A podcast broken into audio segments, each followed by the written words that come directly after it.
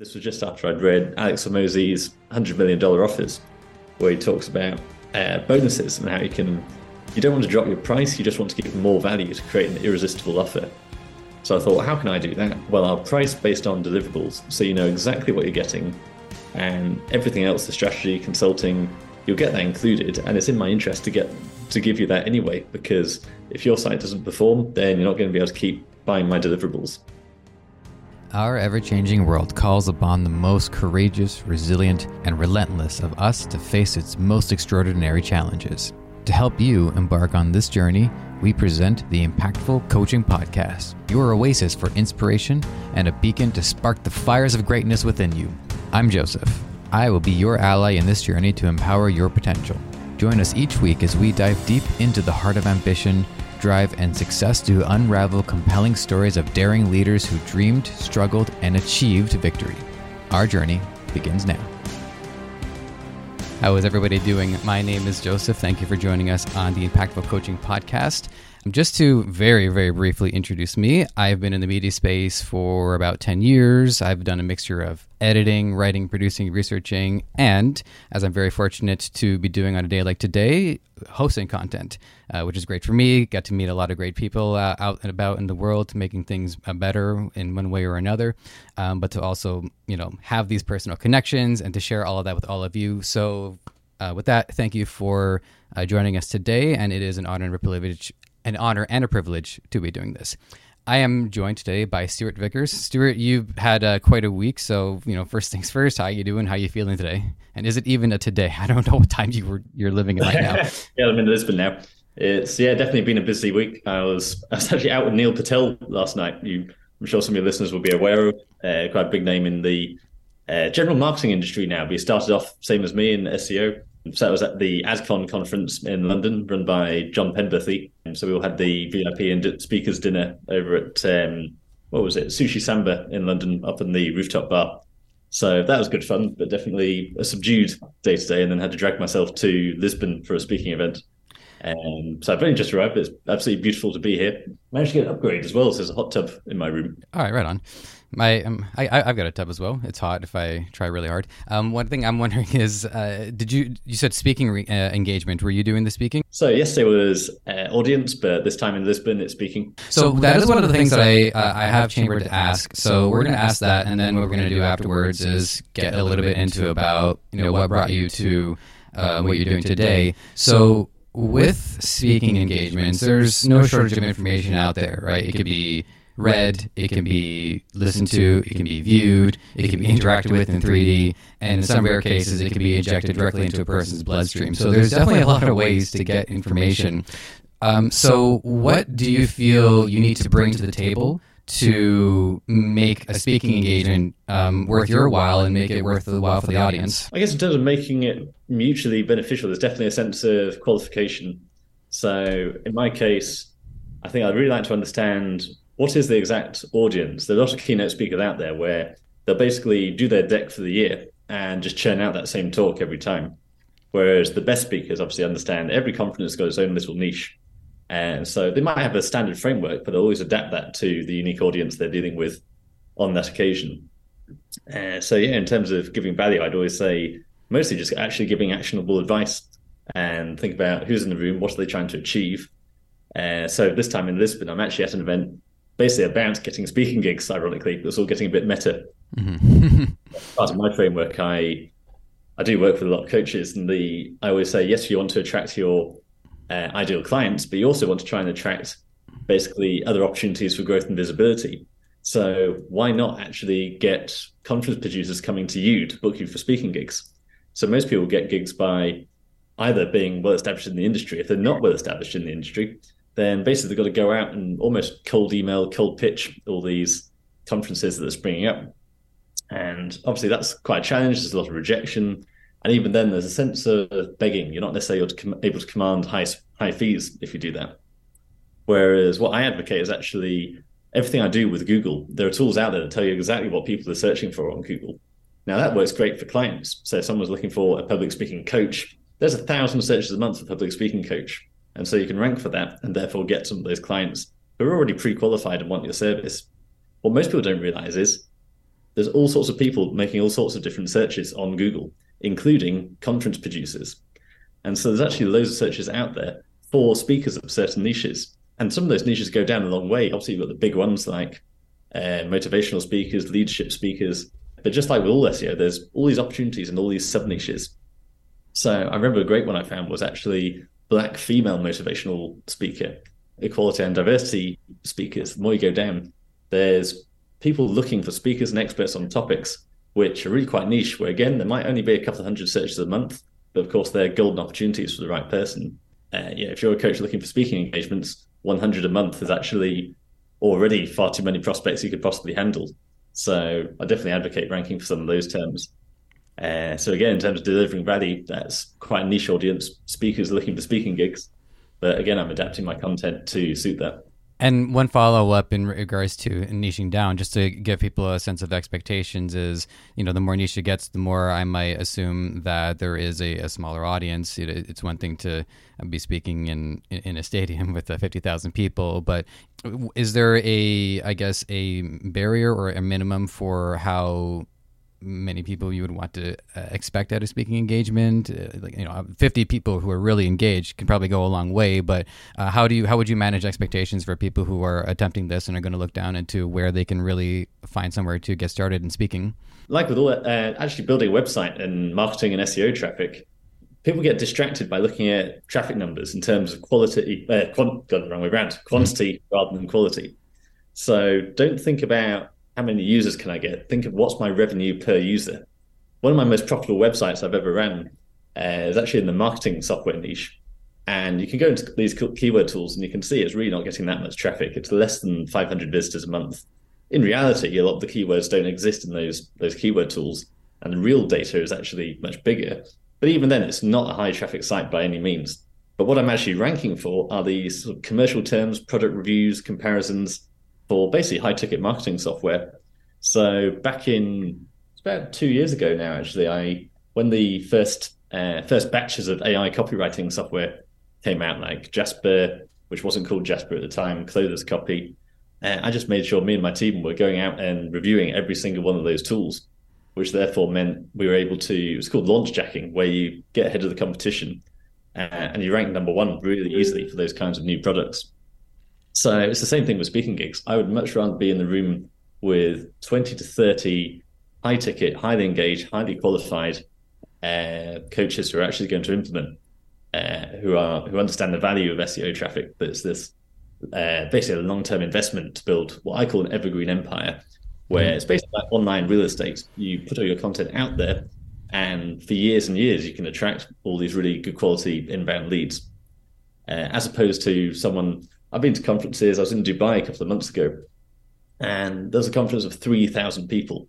I wasn't speaking there, uh, but they're pretty much all about paid ads and a lot of what's called traffic arbitrage, where you basically buy ads on one platform and then sell it to another platform. And you don't really understand how that actually makes money, but somehow it's a really big business.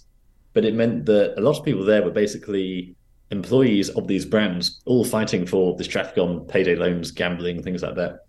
Uh, it didn't really feel like there were any true product owners. Whereas some of the best events I've ever been to have been small, intimate masterminds of around 30 people uh, already pre qualified. Basically, they've worked with a certain coach who's actually hosting the event, something like that. And also, everyone contributes. So you get this sense of uh, a specialist in each different niche. So those are really good quality events. I also mm. like it. You can actually do fun stuff. So my friend Ron Reich runs a mastermind where we all go whitewater rafting in Colombia and in the rainforest and stayed overnight and then got helicopters back.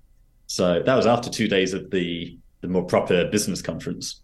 So yeah, in terms of speaking gigs, there's there's this full package basically where yes, ideally you do want to speak, it's very effective, but also it's just the opportunity to actually have deep, meaningful conversations with like-minded people and preferably do some fun stuff as well. It's not just fun for the sake of fun, too. Part of that bonding really um, creates a memorable experience. I would imagine that that increases the likelihood of then wanting to continue on doing business afterwards because you just have that positive association with one another.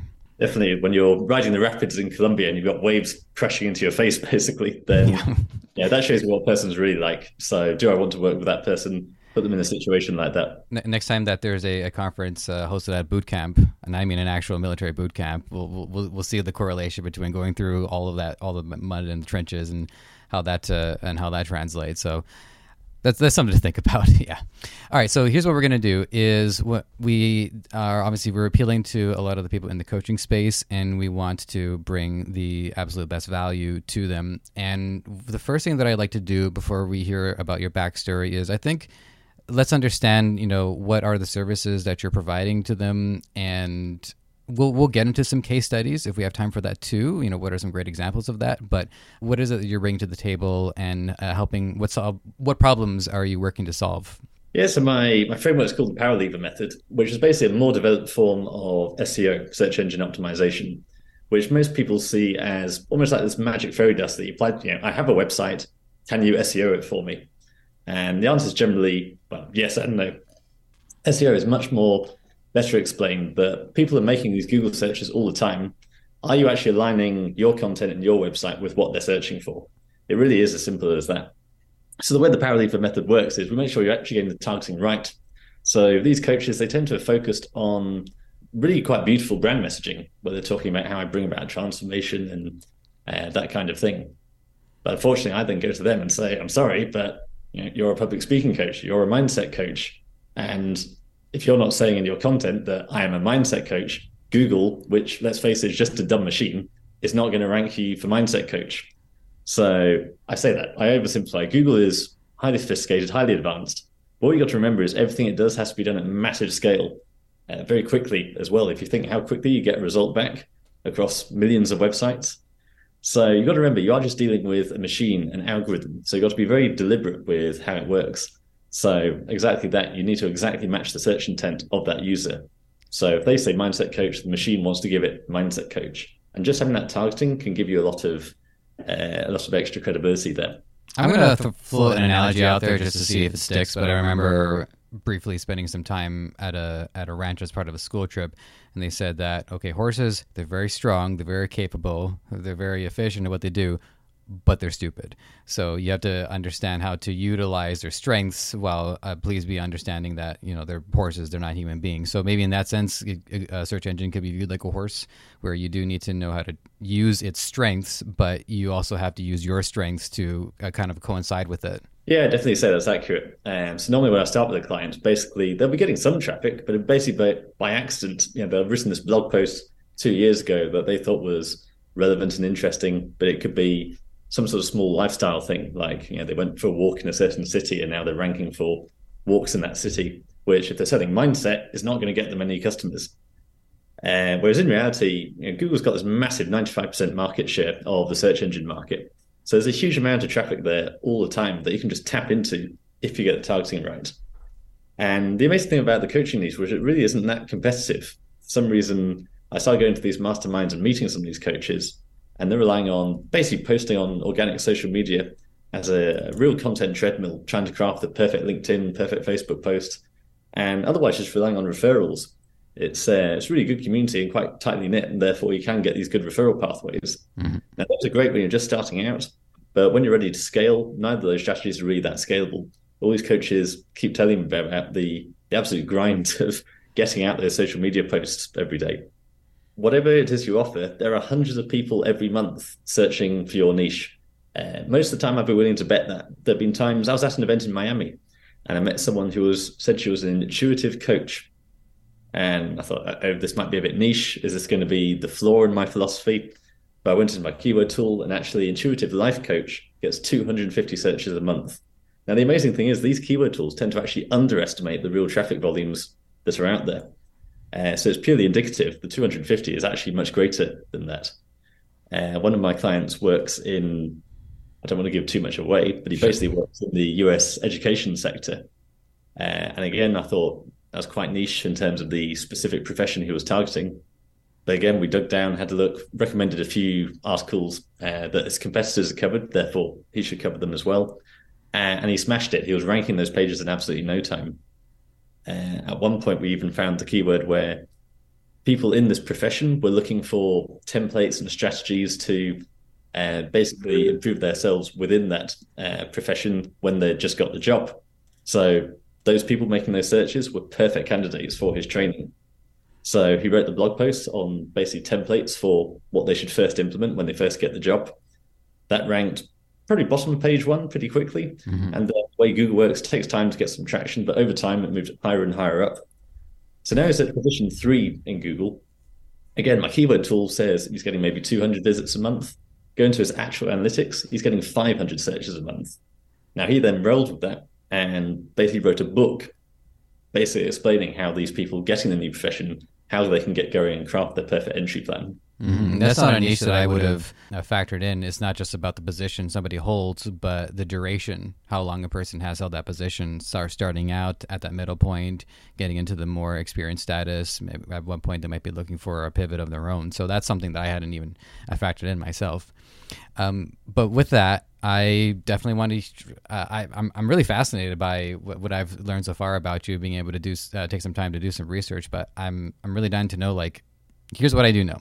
You started by studying the history of art, um, and then you transitioned into journalism. And then while you were working in journalism, you you were at that time under, finding the importance of SEO to help uh, improve the business that you're working at the time. So that's my Cliff Notes version of it. But uh, please tell us how things got to where they are today. Yeah, people always assume I work in technology or computers, or rather studied technology or computers. absolutely not. I was purely humanities based. So now I always wanted to be a writer. Uh, that's or a painter, preferably both. So I saw myself as this kind of um, Oscar Wilde type figure, late 19th century, dressed in velvet, uh, just dabbling in a bit of that and a bit of that in the uh, creative arts, basically. But I knew that wasn't really a very sustainable career option. So I went for history of art because it was this respectable academic uh, degree. Uh, people joke about it being basically the degree for people who don't know what they want to do, which I wouldn't say is strictly wrong. Uh, but even in my, even in my A levels, that was extremely, uh, again, humanities based. I did ancient history, classics, English literature, and art. So history art was quite a natural progression, but I quite quickly found that humanities have very low co- contact hours at UK universities. So I had maybe two lectures a week, something like that, which was just taking a couple of hours. And I moved to London, having an absolutely brilliant time, love living in London. But the challenge with that is obviously London's very expensive. And I felt like I had, I was time rich, but cash poor. So I thought, how can we flip this around a bit? And so I started looking for part time work. Um, I was back in my hometown in Reading, and there were people out up with their with clipboards in the street saying, "Do you know anyone who's looking for work?" And I said, "Well, as it happens, I'd be interested." And it was some really dodgy uh, double glazing selling company where you go door to door on a commission basis. So I had the interview and all sorts where even though I was about 19 at the time, I sensed I was still the oldest person in the room for the sales job. Of course, they gave me the job, but I spoke to a few friends and um, someone said they'd, they'd reported this company and trading standards, our regulatory body, had a massive file on them. So it was all really dodgy. So I was very pleased when I applied for a job as a menswear writer uh, for a men's accessories brand. They did handkerchiefs and ties, basically. And they said, we want you, we want an expert on menswear to just write about certain topics, whether it's coats, ties, shirts. Uh, and basically, you can write it as you know, flamboyantly, humanly as you like, but we want you to use these keywords uh, throughout the content. So if we're writing something about gentlemen's overcoats, then you want to say gentlemen's overcoats throughout the content. Mm-hmm. And this is how we rank on Google. And that's when it occurred to me that having always wanted to be a writer and not really thought it's a proper career, proper profession, actually there's this whole field of marketing that depends on writing. At least it did until ChatGPT that was a real game changer for me where I realized I could be a creative writer writing about what I was passionate about as long as I use keywords and then people make money out of it. Uh, so with that experience, it was still a very small gig job. Uh, so with that experience, I got more of a full-time role at a uh, online magazine startup. I left SEO behind at that point. It wasn't to do with Google. It's all about social media. This was definitely in the sort of BuzzFeed 2015 era, where we were just trying to blast out content onto Facebook and try to make it go viral like all news organizations, they really struggle to sustain that. Uh, social traffic is great. Uh, I'm sure most of your listeners will know that you put a post out, you get 48 hours of great engagement, and then it's done. Mm-hmm. So written long, beautiful article, had it edited. Uh, we had proper journalists, uh, ex-Iraq war journalists, working with us as the editor and trainer who would teach us, the bloggers, to be proper journalists, basically. So a lot of work into every article and very little long term payoff. But they pivoted into what's called affiliate marketing, where you basically promote products in return for a commission. So they were trying to do top 10 leather jackets, top 10 trainers, I don't know. And I thought, for them trying to do this broad approach, broad fashion, that seems quite competitive. Is it really going to stick? Whereas, like the menswear, I've got a passion for uh, certain niche communities, which London is great for. So I'm really into vintage, goth, metal, which kind of adds up. Mm-hmm. I wonder if I can take that affiliate marketing model and apply it to my interests. So that was basically a project during my final year of university. In fact, didn't pay much attention during final year of university. I was all about this, making this website work. Uh, I did the classic error of thinking, you know, this is going to be big. This is my startup. You know, I'm going to raise capital and that sort of thing.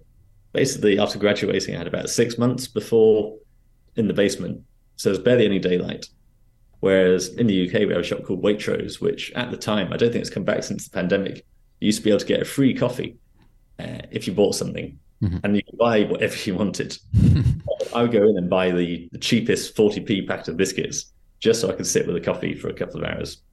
But there's one day I did that, went home, and the flat had been burgled. And then that's when I thought, this is it. It's time to get a real job. I made 12 cents on banner ads that day.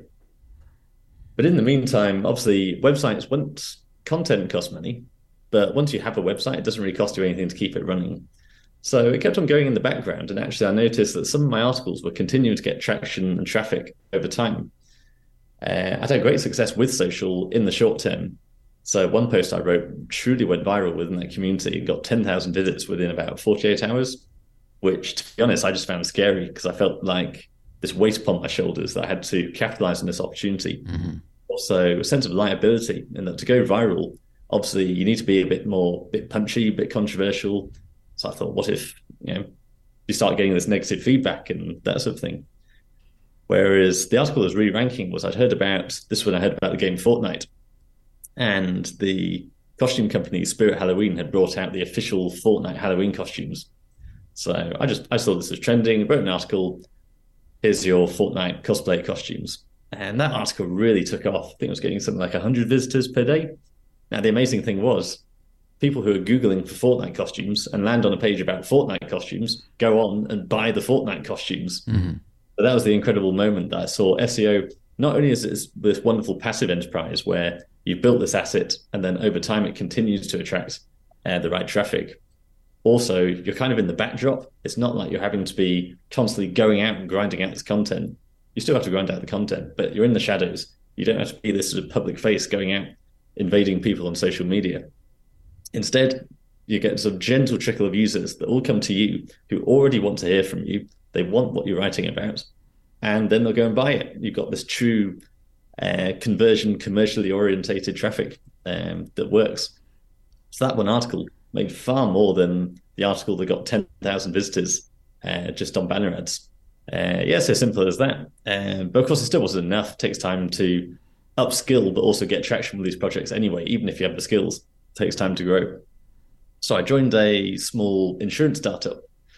And they're basically just running paid ads to try and sell insurance products in the UK. And I was obviously still learning at that point, but we were spending 10 grand a month basically on ads and get, really getting very few sales. It was quite scary. Mm-hmm. Uh, and this this was a proper company that'd done a big raise and worked with all these agencies, and so far nothing had delivered. And I was there a good while, but I kept on pitching about about this SEO uh, with my experience, but they just couldn't understand how writing blogs turns into actually selling insurance products, and who can blame them? In the meantime, I actually started another website that was purely SEO focused. So I took that concept with the with the Fortnite costumes and applied it to the whole website. So I've sold it now, so I can talk about it. But it was about traditional shaving. Uh, people laugh because this was the same time I grew a beard, mm-hmm. but it was it was a commercial venture. In the past, I I was passionate about men's grooming and shaving, so I felt justified. And originally, I was actually looking at how to launch basically an e-commerce brand. There's a business model called FBA, Fulfillment by Amazon, where you basically design a product, import it, well, get it manufactured in China, and then sell it on Amazon. Uh, but obviously, that requires quite big costs in terms of inventory and getting that product developed. So I thought, let's just start off. You know, my skills in traffic. So let's just see if we can get traffic find the popular products that we can actually sell, and then we will just swap out that product for our own product once we've got that data.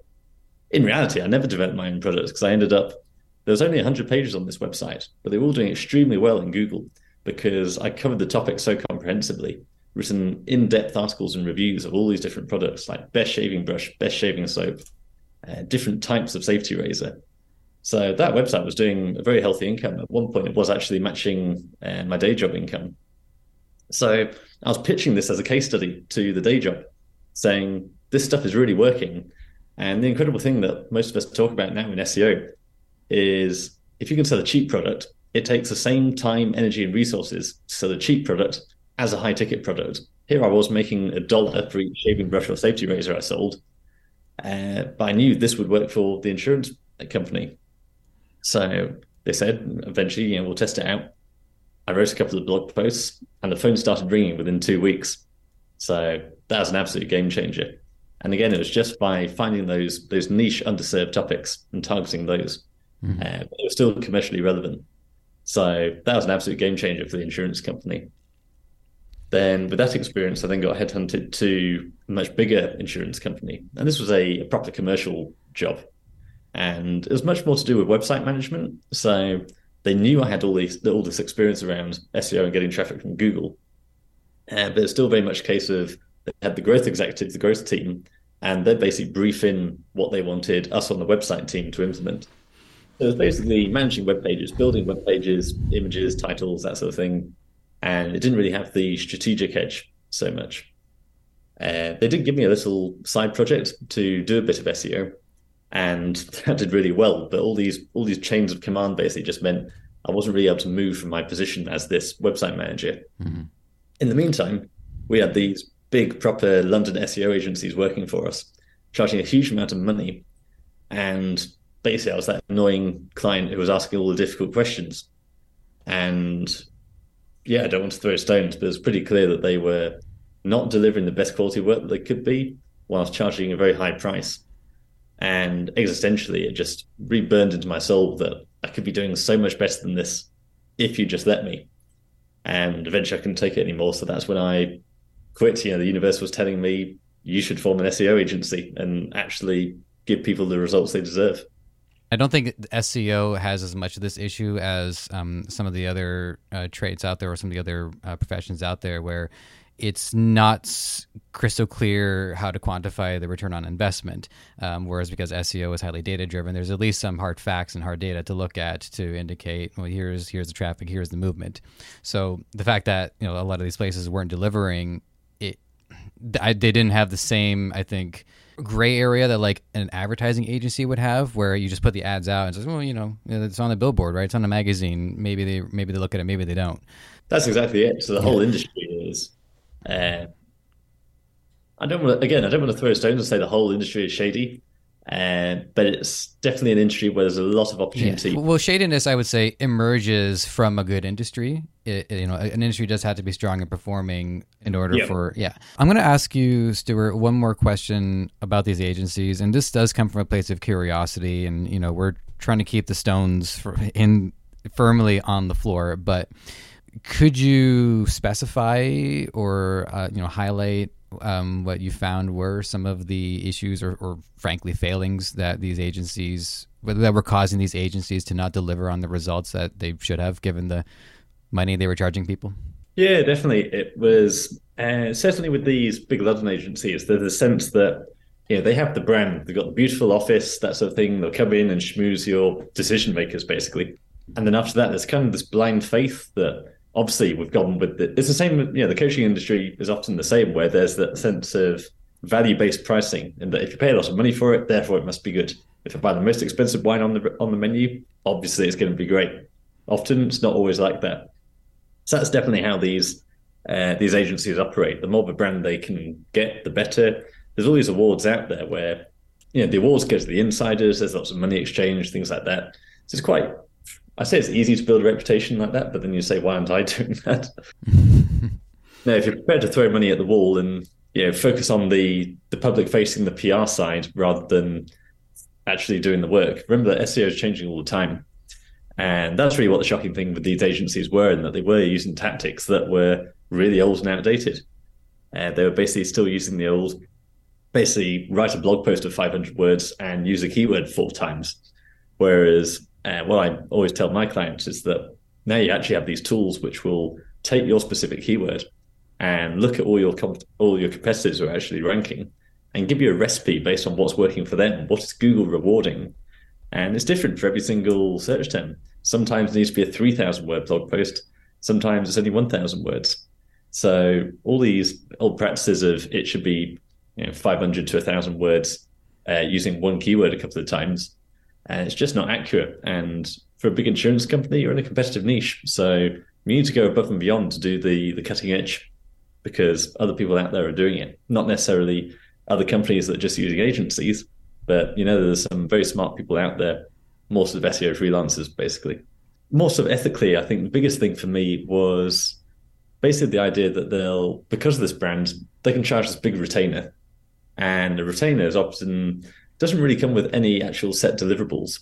So they'll basically tie you into a contract, often a year or even more.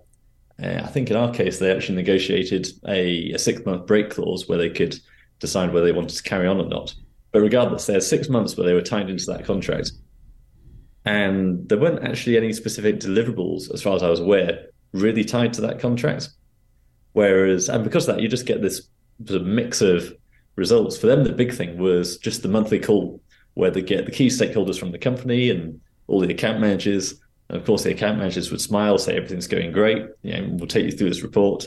And it's just a really long and tedious um, call where there's not really actually much to show for it. So they'll pat it out with uh, smoke and mirrors, basically. So yeah, when I started my agency, I went with the productized service approach, where basically you're not paying for my strategy, you're paying for set deliverables. And as part of that, I decided to just throw in the strategy for free. This was just after I'd read Alex Hormozi's $100 million offers, where he talks about uh, bonuses and how you can, you don't want to drop your price, you just want to give more value to create an irresistible offer. So I thought, how can I do that? Well, I'll price based on deliverables. So you know exactly what you're getting and everything else, the strategy, consulting, you'll get that included. And it's in my interest to get to give you that anyway, because if your site doesn't perform, then you're not going to be able to keep buying my deliverables. So that was basically how it started. But even then, as I got deeper and deeper into the SEO industry and started networking more, uh, I knew that the industry certainly had bad players. I didn't realize how dark it could go. Mm-hmm. Uh, again, won't name any names, but there are literally agencies out there. One of the biggest things is actually link building, which uh, is one of the main deliverables we offer. So Google rates you in two ways. One is the quality and relevance of your content, but the other, once Google's got all these pages all talking about the same stuff, how does it decide what goes at the top?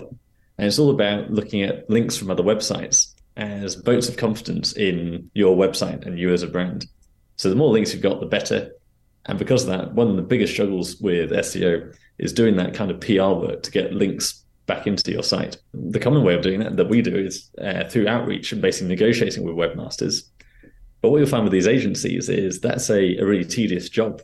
So you basically end up with layers and layers of resellers where one person is basically white labeling another. It's very difficult to tell who is actually responsible for placing this link in the first place, even to the extent that, some agencies were actually probably still are. They're selling hacked links. There are these these resellers on the internet, you know, sites like Fiverr, where uh, yeah, they'll just happily hack a site, not necessarily tell you that. And that link is quite cheap because obviously it's not a big job to actually hack a site. Hmm. Uh, but then to the end user, they're paying quite a hefty premium for what then turns out to actually just be a cheap hack link. So all different levels of uh, shadiness there, where agencies are just not being transparent with what they're doing. Um, certainly in our case, there's a lot of smoke and mirrors in terms of uh, if I question them about, you know, where are these links coming from? Yeah, I'm not a big fan of this one. This one, yeah, what's the methodology here? Basically, uh, you basically get loads of excuses. Like I remember someone saying, so in the industry, there's and the big split is basically between link insertion, link insertions, and guest posting. Guest posting is the classic, but quite often, if you just want to get a link inserted on a web page quickly and efficiently, then most webmasters will happily just insert that link for you. Uh, both of them are valid, both work. This agency was telling us that they were doing, when I asked what methods they're using for their link building, they said we do a, a content exchange. I'm saying that sounds like guest posting. It sounds a bit more authoritative, but I can see you clearly just inserted a link on this page that's kind of relevant to the subject. I'm not seeing how that's a content exchange, as you call it. So yeah, focus on the deliverables, make sure the deliverables are good quality. Uh, that's pretty much it. And actually doing the work ourselves rather than outsourcing it. Just one thing, uh, and this is a very um, pragmatic point, just based on my observation, but uh, by being deliverables based, um, that does f- maybe fluctuate how much time you might actually need to provide those deliverables. So the incentive for you is to you know be efficient with your time and, and do it uh, not quickly to the point where you overlook something important, but so that way um, a, client isn't uh, handed. You know, what I mean, like if you're if a problem comes up, it's on your end to solve, right? A client isn't going to be hit with this bill where all of a sudden it took like an additional twelve to twenty hours, and it's like, what would happen? It's like, well, here's the thing. And so just to try to avoid uh, frameworks or, or, or SOPs, um, just to make sure that you know you're able to kind of be efficient with your time on these deliverables. Exactly. So the back end, the beauty of a productized service is not only does the client know what they're getting, but you know what you're giving and that is really quite uh, nice and scalable. So it is just an SOP that you can roll out and scale. The limit of that is the consulting, and that's much more on me. So, like I say, this is just a bonus that I add in. But in reality, know, if a client's not getting results, then I'm going to step in because otherwise they're not going to hang around much longer. It's very dangerous when I say uh, we do this free strategy, free consulting, whatever. 90% of the time, I always say the vast majority of SEO is just great content and great links and a bit of a bit of website optimization that doesn't take very long. So that's very process driven.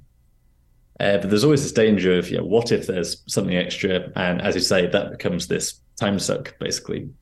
The only time that's really happened, I think, is basically one of my clients had previously worked with a web developer. And again, agencies being being dodgy. Hmm. They basically had it written into their contract that he was not allowed to use any other services while he was with them. And they were a full package for hosting, web design, and marketing, including SEO. So for him simply to take up my SEO services, then he was in breach of that contract. So he was quite happy to move from them. But that then meant he got this custom website built with them and he had to migrate the whole website to a different hosting provider. And when you take a really custom build like that and put it on standard hosting, things start to go wrong. Mm-hmm. Of course, he wasn't tech savvy to understand what was going on. Why should he? He was focused on delivering results for his clients. I'm not an expert on web hosting, but I know I know more than he does. So that was a time I, I really stepped in and had to basically handle the whole migration myself. I probably wouldn't do that again, to be honest. Mm-hmm. But in that case, you know, he was a good client. There was definitely I saw a big path for scaling and growing together. So I was prepared to, it was a good few days actually to do that migration. So on that time, I was prepared to do it. Just like running a coaching business, I think there's always a good call for boundaries and that you want to over deliver for your clients as much as you can. Also, yeah, you need to have the strength to step back and sometimes things are outside your remit. I'm relating to something uh, on you know a vastly different scale here, but uh, there was one project that I ha- had to work on where it was a lot of video techniques that I don't I normally done, and I did my best, but uh, the hours in that went way, way past uh, what I expected. So, you know, I can either uh, c- continue to barter with them and try to get more hours on the clock, or I realize, you know what, this is school. This is a lesson. This is me teaching myself something that's going to save me time way down the line. So I think part of it is also just making peace with these, knowing that in the long term, um, this will this will pay off, even if in the short term, this is a lot of time that I wasn't expecting to spend on it. That's a big one, actually. That's one of the reasons I offer the free consulting. And that uh, I've run these online businesses for years where, like I say, working in the basement flat or going to Waitrose for the free coffee, things would blow up all the time. I'd have to work out how to fix them. So now I get a client who's got a big business and that same thing is blowing up for them. And I know how to fix it. And if I fix it again for them, then they're getting the same. Uh, I'm extending the benefit of that investment that I originally made. Mm-hmm. So recently I had a new client come on board and she'd been referred to me, but all her emails were going into my junk mail. So you need these are uh, also with your hosting and DNS records. Uh, you basically have these almost like signatures to basically authorize. Yes, that's my domain. Yes, it's my emails coming from there. If you don't have those records set up correctly, then it causes all sorts of problems like that. And there's checkers on the internet where you can make sure you've got those. So I just put in her domain, and obviously they weren't there. So I replied to her saying, Yes, I'd love to have a call with you about sorting out your SEO. Uh, also, just FYI, you might want to sort this. Here's how you fix it. Mm-hmm. And uh, her response was immediate. Thank you so much. My team has been trying for a year to fix this, and they couldn't. Uh, let's get on a call right now. That's how where I feel that these agencies can improve. Where uh, often there are quite simple things. You know, I wasn't necessarily offering to go in and fix that problem for her, but I was aware of what the problem was and how to fix it. And often that's the biggest thing, just working out what the problem is and having someone with that awareness. And uh, with that, let's uh, let's move into talking, you know, specifically about the, the, the coaching niche here. So, considering that some of this question might have been pre-answered as we've uh, unfolded this conversation, what I like to ask uh, to sort of simplify it is, you know, what interests you about working in, in the coaching niche, and uh, you know, how much of it was, uh, you know, a personal or an emotional attachment, how much of it was just it gelled really well with the way you think and the way you operate. Yeah, I mean, first of all, coaches are great people. Um, most of them genuinely do want to uh, help people out and yeah, make a positive impact on the world. And because I'd that, say that tracks. yeah. But because of that, they make great clients as well. They're, yeah, like I said, I started off with just this link building agency, and I thought I'm going to take my insur- insurance background and I'll just get other insurance companies. But I was thinking there's going to be all these layers of bureaucracy in the way where it's going to be uh, you know, all these meetings, calls, sign offs. Uh, would I actually be able to do anything within those companies without several layers of approval? So it's quite clear that my best clients uh, for me were basically single solo entrepreneur uh, businesses where maybe they've got a small team, a few contractors, but fundamentally it's one entrepreneur making the decisions. The other reason was what I was saying earlier about it takes the same skills, resources, and energy to sell a cheap product as an expensive product. So I've always been fascinated by that, this idea of how can I max that out? What is the ultimate high ticket product that I can sell through SEO? So going from shaving brushes to insurance products was a big step. But where do I go from there? Uh, and you know, have fun with it. You know, have, the sky's the limit with that. And coaching programs, most of these high ticket coaches, the standard is probably around ten thousand dollars. Some even more than that. Going back to the idea of speaking gigs, yes, you could be paid ten grand for that speaking gig, but if you then get clients from the people in the room, a single speaking gig could be worth hundreds of thousands of dollars. Mm-hmm. Then these onto more speaking gigs. So for me, coaching and just the sort of information economy was really fascinating. This idea of informational products are, first of all, pure margin. There's no, obviously, group coaching and one to one coaching is a bit limited. But in terms of info products, if you've got a course, and even then, group coaching is still quite scalable, there's very little ongoing cost. So you've got a very high profit margin, but also because of the what you're selling is kind of intangible. If you improve, if you've got an entrepreneur in front of you and you improve their mindset by 10%, so you know they scale from a million to two million, obviously they're going to be prepared to pay a huge amount of money for that kind of game. So the value of those leads and the value of those products uh, is kind of intangible, but also massively scalable.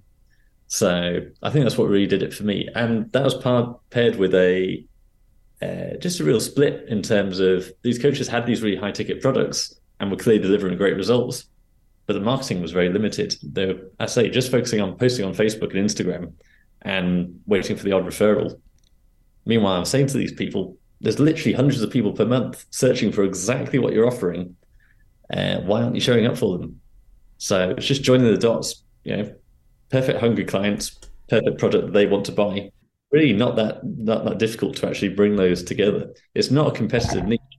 Most top SEOs work in things like you know, gambling, finance, but coaching products, like I say, extremely high value, but not a competitive market. I suspect a lot of the the competition, obviously SEO tends to be highly technical, and I suspect there's a bit of bias there in that they don't see coaching as being this sort of hard, tangible product that they understand and that it's all a bit a bit woo basically. Mm-hmm.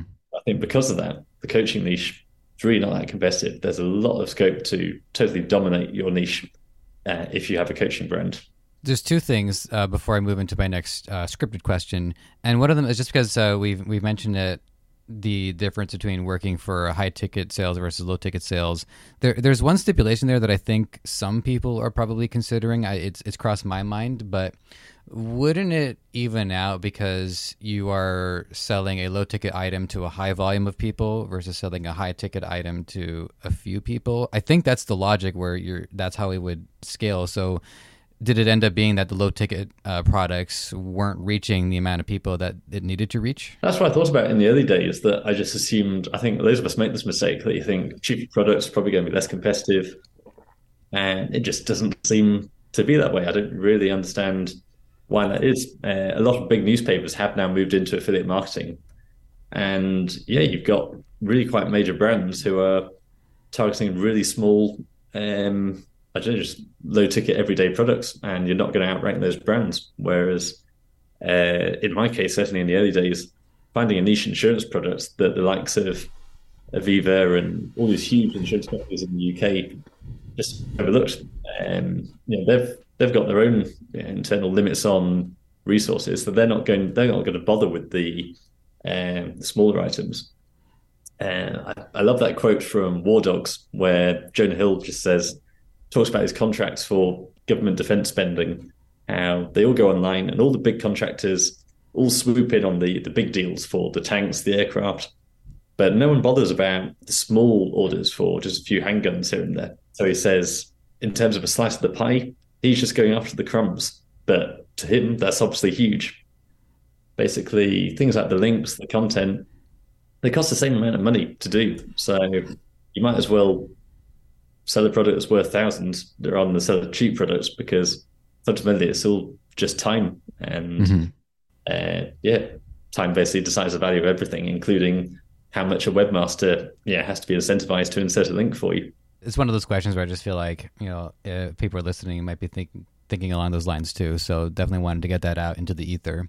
But the the other one that that came up you know i hear coaches and and I have this Venn diagram in my head of coaches and consultants because I think consultancy uh, runs into a lot of the same, you know, um, woo-woo objections where like, okay, how much of it is actually uh, tangible and measurable? So, is consultancy a neighbor to you? Is it a is it a cousin to to coaching? Have you noticed any cross pollination there? And then on the flip side, you know, what would be like the main, I guess, differentiating factor between these two? Yeah, I think they're much the same. I think most people prefer to be known as a coach because that sounds kind of energetic and proactive, more sort of Tony Robbins. Whereas a consultant uh, in this country, we've got you know, KPMG, Deloitte, these big consulting firms where you know, someone in a suit and short back and sides who basically comes in, tells you what to do, and charges you a lot of money. So, yeah, I think it's kind of a negative association with consultant. And interesting. I think just semantically, coach sounds better. It's short and punchy. Consultant for my book, The Power Lever Method, I did think about calling it How Coaches and Consultants Can Achieve X, but it was just too wordy. Whereas, yeah, I think if you deal with transmitting information, then you're a coach. Okay. I guess I'll, I'll add something onto that anyways, just uh, because it had crossed my mind as well. But I remember, you know, growing up and, you know, uh, being part of certain sports teams, um, having coaches, right? And so there's that span of experience between having a full grown adult, you know, working with us, teaching us how to play soccer, although in my case, uh, poorly. But you know, the, uh, I, I, tried. So I think that there is a, a more of a also a, a, resonance with that. That it it comes. A lot of people are familiar with that from from a very young age, which means that word probably imprinted at a younger age as well. So I think there's there's definitely a, a point to be made about that. Coach is definitely sporty. I think in essence, mm-hmm. which like. So with with that, uh, now this next one, I don't know why I'm inside baseballing. Oh, this is a scripted question or not. I don't know. I'm just having fun with that. But what uh, what have you found to be the average career status that coaches are at before they come before they become coaches? Like a certain amount of credentials or experience or um, just time in the industry before someone feels like it's time to impart their knowledge to others. Yeah, definitely. I know there's that. Uh, there's always a stereotype around 25 year olds becoming life coaches. somewhat cynically. But no, pretty much all my clients, certainly the high ticket clients I know, uh, they've got deep sort of industry expertise. I think there is also another slightly negative connotation where it's someone who's you know, kind of bored of their their day job and they've sort of graduated beyond it. And again, certainly in this country, we talk about how once you're over 50 or so, you then become a consultant. But yeah, so there's definite benefits in some deep domain expertise, like I say. So that's why definitely works well in the niches. Uh, like I say, my clients in the education sector, and also business coaches who have worked with uh, just a wide array of businesses. There's that experience that comes with repeating the same processes for multiple clients. I've definitely got the same thing working as an agency. If I've got uh, 30 websites in front of me and I can see how they're all performing in Google, then I can get a lot of data very quickly. So definitely with business coaches, I know they have their framework, they apply it to every client, and they're able to offer these guarantees. They know that with the right client, with the right implementation, that they're going to get the same results as everyone else. Unless we're about to give away uh, too many, uh, you know, trade secrets, but with being able to accumulate that kind of data and you obviously uh, have the opportunity to observe a lot of patterns. Any patterns stick out to you that like similar issues that you notice a lot of coaches are having being able to solve a problem for one person and ends up solving a problem for the next 10 yeah definitely. I mean uh, step one like i say is that point about just the basic website audit. Have they got content on their website? Are they talking about relevant topics or are they just talking about what nice day it is also just some technical fixes. So don't use out of the box website builders like Wix, Squarespace. Uh, they're very beautiful, very user friendly, but they're slow, they're clunky. And if you actually want to customize anything, it's quite limiting. So just go WordPress. That's WordPress.org, the open source one. So you don't need to pay for it. You just need to install it on some hosting, and you've got a free website, and that's infinitely customizable. There's a whole universe of third party plugins you can use. Uh, plus, people like me, other developers, uh, they all understand it. It's the same framework. And then uh, there's certain plugins that we just use over and over again to fix things like speed or uh, internal linking between articles. That's a that's a service we offer. So we do that in bulk. That's another benefit of having volume, and that obviously I've got volume agency pricing on a lot of tools and software. Uh, whereas for one coach to accumulate all the different tools and plugins they need is obviously mm-hmm. getting very expensive other than that, just definitely tactical things. Obviously, everyone's always debating about what's working in the industry right now, uh, but ultimately, nothing works better than the first-hand experience of observing with your clients. So the big one at the moment is: Does AI content actually rank?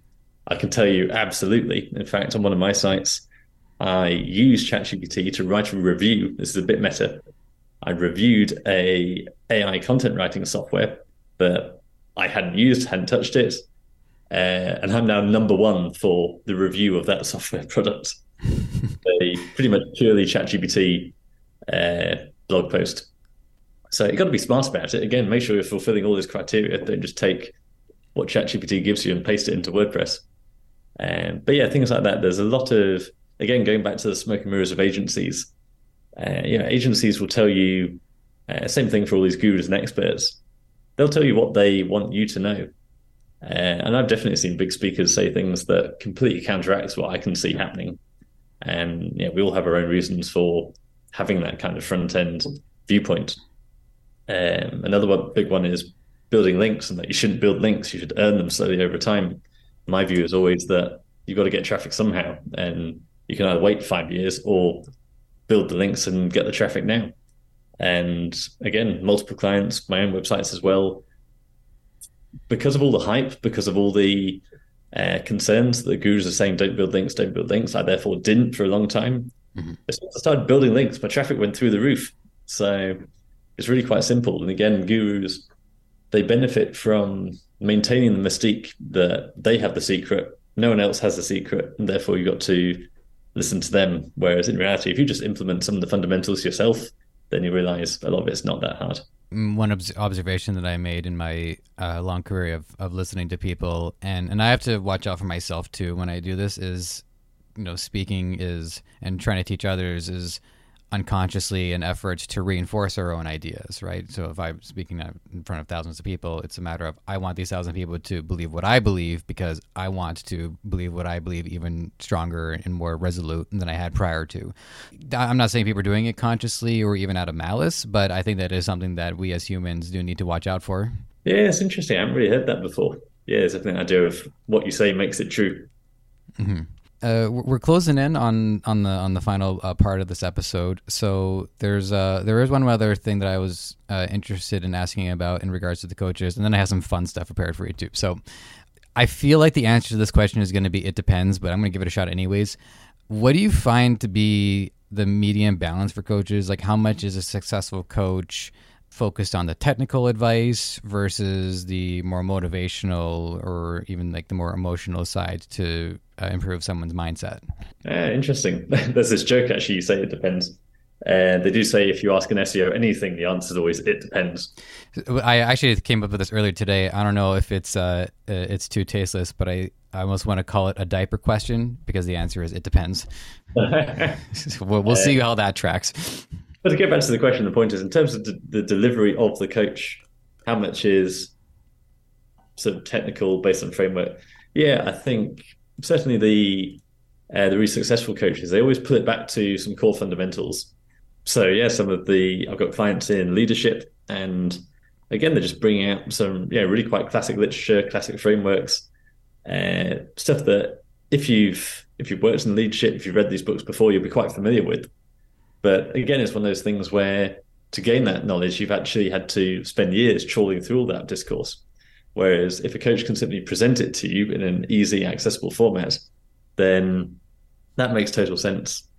I think in terms of the whole, the more woo aspect, the positive reinforcement, um, no, I think it's definitely some core fundamentals there. Of course, the big one is accountability. Um, if you're paying a lot of money to a coach and they're going to check in with you every week, then you're going to get a lot more done. It's as simple as that rather than trying to do everything by yourself. I'm definitely guilty of this, thinking I don't need someone to teach me this, but then you find, uh, yeah, you're still saying yes to everything. It's much easier when you've got someone you've invested in it, and then someone's holding you to account for that.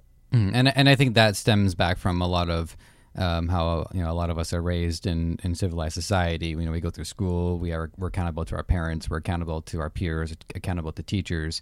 And so I struggle with this too. Is that when I'm only accountable to myself, I'm I tend to let myself off pretty easily. So having other people there to help facilitate that growth is pretty important.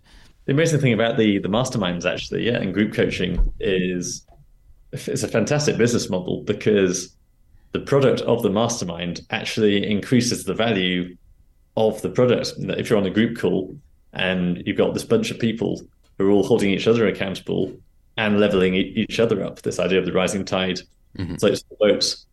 Uh, yeah, that's really powerful. Definitely, I've been to conferences where um, it feels almost a bit culty, where you've got the one business coach who's then got uh, the people who are in his mastermind everyone in the mastermind is obviously paying lots of money to him, but you know they can be benefiting from each other, either selling services or um, giving each other advice from their own areas of expertise and genius. So to have a network like that, obviously, there's nothing wrong with assembling a group of people and then charging them for access to that same group of people. So yeah, that's definitely powerful. Mm-hmm. Uh, all right, so w- with that, we're uh, we're gonna we're gonna wind down um, this year episode. So these following questions are for fun. As somebody who used to have long hair for a long time, and I've been you know called Jesus multiple times, I, I know how I know how, what what it's like. I did think it was funny. It's like okay, I wonder uh, if uh, okay, you see a guy with long hair and a beard, he automatically gets a Jesus label. I wonder if he's aware of this. And I go onto the website. Okay, he's not only aware of it, it's on the website. so, does that have any impact on you know what you do or how you see things, or you know any? Ah, massively. So, yeah, I get called Jesus on pretty much a daily basis now, whether it's you know van driver coming past or, and I didn't really lean into it. You know, I had I had friends saying to me, um, you know, it's so convincing. You should definitely join a lookalike agency or something like that. There's some way you got to benefit from this. I thought I'm fine. I'm you know, I've got money. I've got a career. I don't need to get you know hundred dollars for turning up to a party. But then I was on a I was at a conference in Bangkok. I was on a rooftop, and there's a guy I just I just met who was also into SEO. And he sort of paused, and we've been talking a lot. And he said, "So why don't you go for the SEO Jesus thing?" I thought, "Fine." I looked at my had to look at the had to look at Namecheap. SEOJesus.com was available. I thought, well, I can't not go for it. Um, so I grabbed it. I've never really done anything with that site.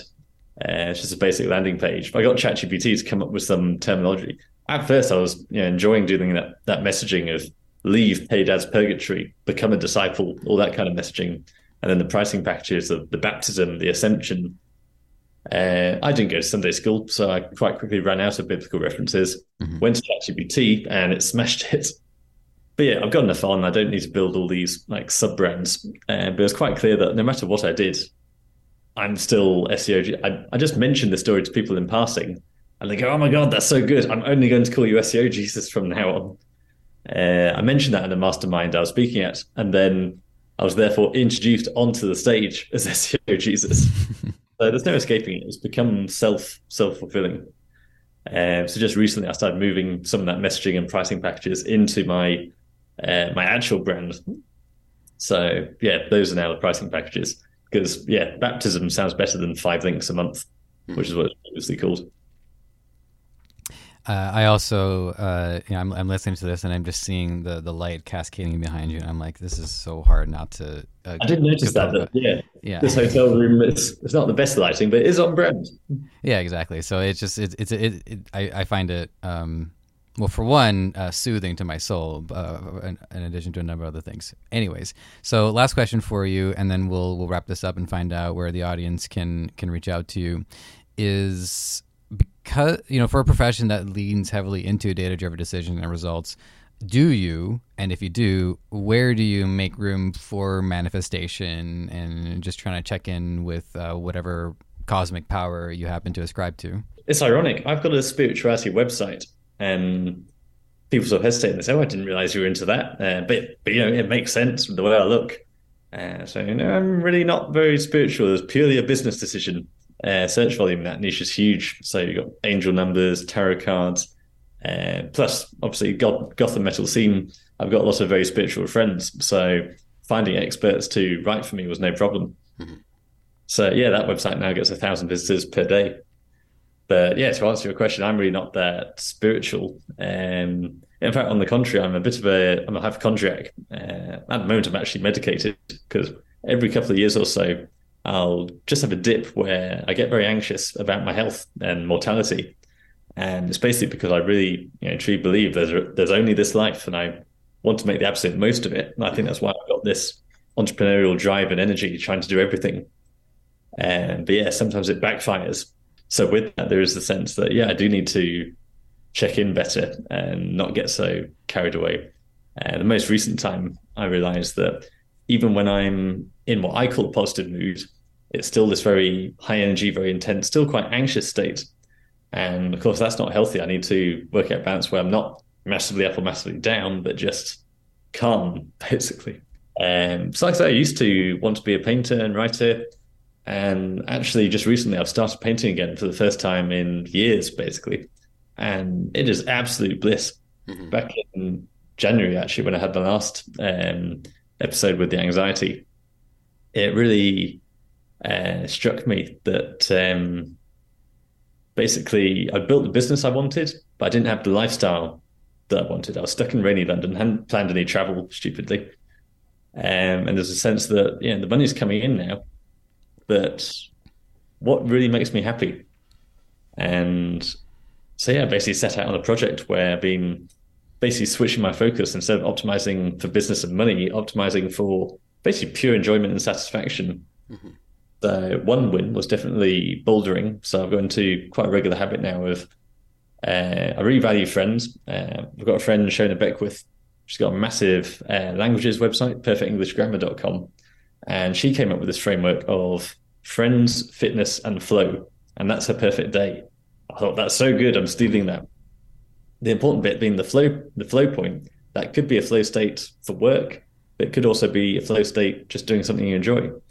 So with the bouldering, I found I had a really good day if I met up with someone, with a friend. I was going to say someone I and care about. That's called a friend. And meet up for coffee, and then go bouldering together. And that was a really good day. They were normally business people because they were available during the day. Uh, but that was definitely a good day because I was getting intense exercise and social and it's kind of strategic as well and keeps your head engaged. But more recently, yeah, painting has just been absolute bliss of really focusing on something uh, for hours and hours and just getting lost and switching off. Well, I'm, I'm happy to hear that. And just you don't you wouldn't know this about me, but I'm a spiritual person, although I have a very specific approach to it. So maybe someday down the line, uh, I'd love to compare notes about our our varying perspectives. All right. Well, um, sorry to say, but that is everything that we've got for today. Uh, we are uh, out of time, but I'm definitely looking forward to seeing how this is going to unfold and looking forward to, among many conversations, at some point getting that spirituality conversation in because uh, I've I've talked to some people in the past who've tr- like tried to convince me not to believe in what I believe, and so it is always fun to have this like unstoppable force versus immovable object kind of uh, discussions. So I'm looking forward to that. No, I'm always curious. Um, no, I never look to change anyone's mind. I mean, it's a, it's one of those fun conversations to have because it's just really just goes to show a person's perspective. But that's definitely not the, the, the nature of the show. So that's just my personal um, intrigue uh, activating.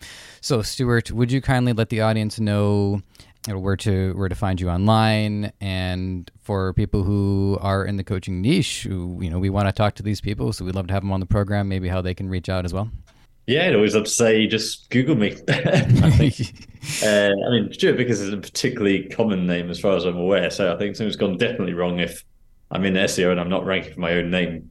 Ironically, yeah, a lot of the coaches or brands I talk to, they'll say, "Yeah, we've done SEO. We rank for for our brand name." And yes, you should at least be ranking for your brand name. Those are for the people who are already searching for you. You want to reach out to the people who don't know you exist yet. Um, but yes, I've been doing a lot of work on the the personal brand. Uh, it's good fun trying to. It's called online reputation management when you try to basically shape that front page of Google for your name. So I've got obviously LinkedIn, Facebook, Crunchbase on there, um, all of which there's what's called the Google Knowledge Panel, where if you eventually become a person of note, then you get that little pop up box at the top, which is pretty nice to have. I know a few SEOs where we're all reaching for that. So recently published the best-selling book, The Power Lever Method. So an Amazon author link is often quite a powerful factor in getting that. But yeah, so reach out to me on any platform you can. I recently re-enabled notifications on Instagram, so I do now get Instagram messages. Yep, otherwise just through my through my website. So if you go to powerlevermethod.com, then you can enter my funnel that way. And most of the funnel is either book a call or simply reply to this email and happy to give some advice. Fantastic. Um, and, and as for me, uh, and again, um, uh, grateful to be to have this opportunity and to be able to receive these messages and do my part to help broadcast it to the the greater world.